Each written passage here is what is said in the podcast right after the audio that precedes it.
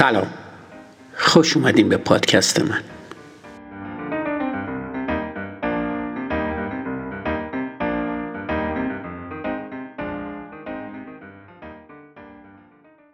اپیزود 64 فصل دو امروز در مورد خطای سی دوم تفکر شفاف یعنی نفرت از زیان صحبت می کنم. به حال امروز خودت از یک تا ده چه نمره ای میدی؟ حالا فکر کن چه چیزایی می‌تونه نمره حال تو رو تبدیل به ده کنه؟ یه سفر به جزایر کارائیب که همیشه آرزوت بوده؟ یا یه قدم رو به جلو در زندگی شغلی؟ سوال بعدی چه چیزی باعث میشه روزت افتضاح باشه؟ فلج شدن، آلزایمر، سرطان، جنگ، گرسنگی، شکنجه، ورشکستگی، بیاعتباری، فوت نزدیکترین دوستت، گروگان گرفته شدن فرزندت، کور شدن، مردن؟ این لیست طولانی احتمالات به ما نشون میده چه موانعی بر سر راه خوشی ما وجود داره.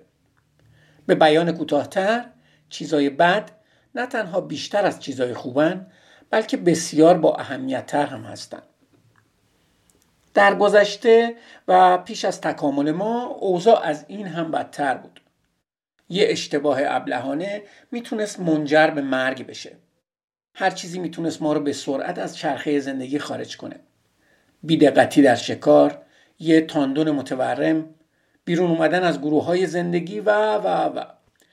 کسایی که بیپروا و بیملاحظه بودن قبل از اون که بتونن ژن خودشون رو به نسل بعدی منتقل کنن جونشون رو از دست می‌دادن. باقی افراد یعنی ملاحظه کارا زنده موندن. ما نوادگان اونا هستیم. بنابراین عجیب نیست بیشتر از اینکه برای چیزایی که به دست میاریم ارزش قائل باشیم از چیزایی که از دست میدیم وحشت داشته باشیم. از دست دادن 100 دلار روی خوشی تو بیشتر اثر داره تا به دست آوردن یه 100 دلاری. در واقع اثبات شده که از نظر عاطفی از دست دادن یه چیز دو برابر سنگینتر از به دست آوردن همون چیزه. دانشمندای اجتماعی به این پدیده نفرت از زیان میگن. به همین دلیل اگه می‌خوای کسی رو در مورد موضوعی متقاعد کنی روی مزایای اون تمرکز نکن بلکه سعی کن بهش نشون بدی چطور می‌تونه از مذرات اون رها بشه. این یه مثال از یک کمپین برای تبلیغ آزمایش داوطلبانه سرطان سینه یا همون BSE دو تا بروشور جداگونه به زنها داده می‌شد. بروشور الف می‌گفت تحقیقات نشون دادن که زنهایی که تن به آزمایش سینه میدن با احتمال فراوونتری می‌تونن تومور رو در مراحل اولیه که قابل درمانتر شناسایی کنن. بروشور ب می‌گفت تحقیقات نشون دادن زنایی که از آزمایش های سینه پرهیز می‌کنن با احتمال کمتری تومور رو در مراحل اولیه که قابل درمان شناسایی می‌کنن.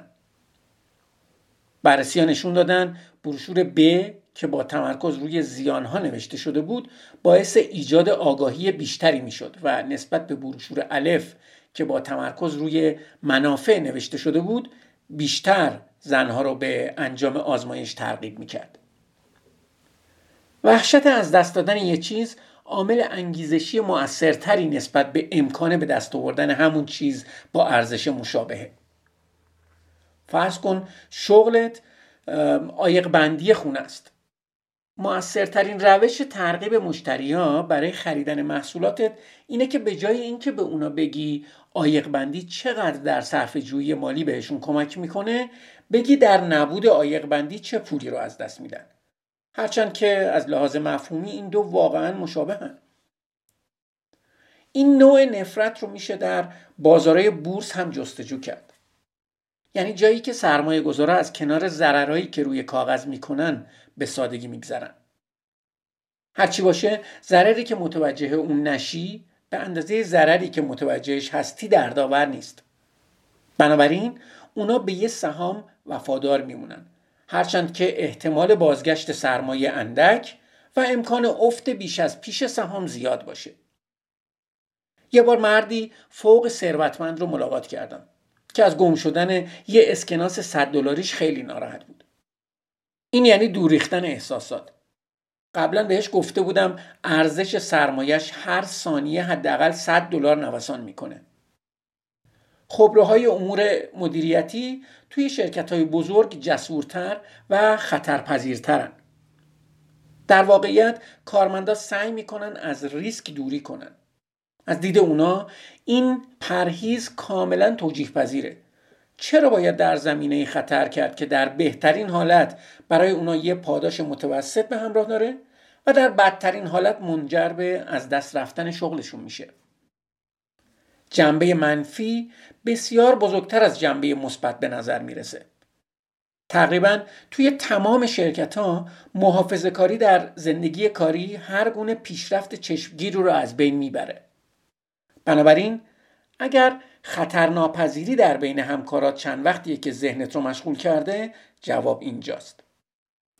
البته اگه بعضی کارمندا ریسکای بزرگ می‌کنن معمولا به این خاطره که می‌تونن خودشون رو پشت تصمیمای گروه مخفی کنن. در این باره در بخش خطای سی و سوم بیشتر توضیح خواهم داد. این همون چیزیه که نمی‌تونیم باهاش مبارزه کنیم. بدبختی ها از خوشبختی ها هم متعددترن و هم قدرتمندترن. ما نسبت به موارد منفی بیشتر حساسیم تا موارد مثبت. توی خیابونم چهره های مخوف بیشتر از چهره های خندون به چشم میان. ما برخورد بد رو بیشتر از برخورد خوب به خاطر میسپاریم. البته غیر از مواقعی که برخورد خوب از جانب خودمون باشه.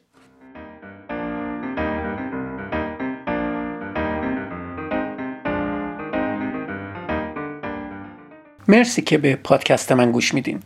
منتظر اپیزود بعدی باشین.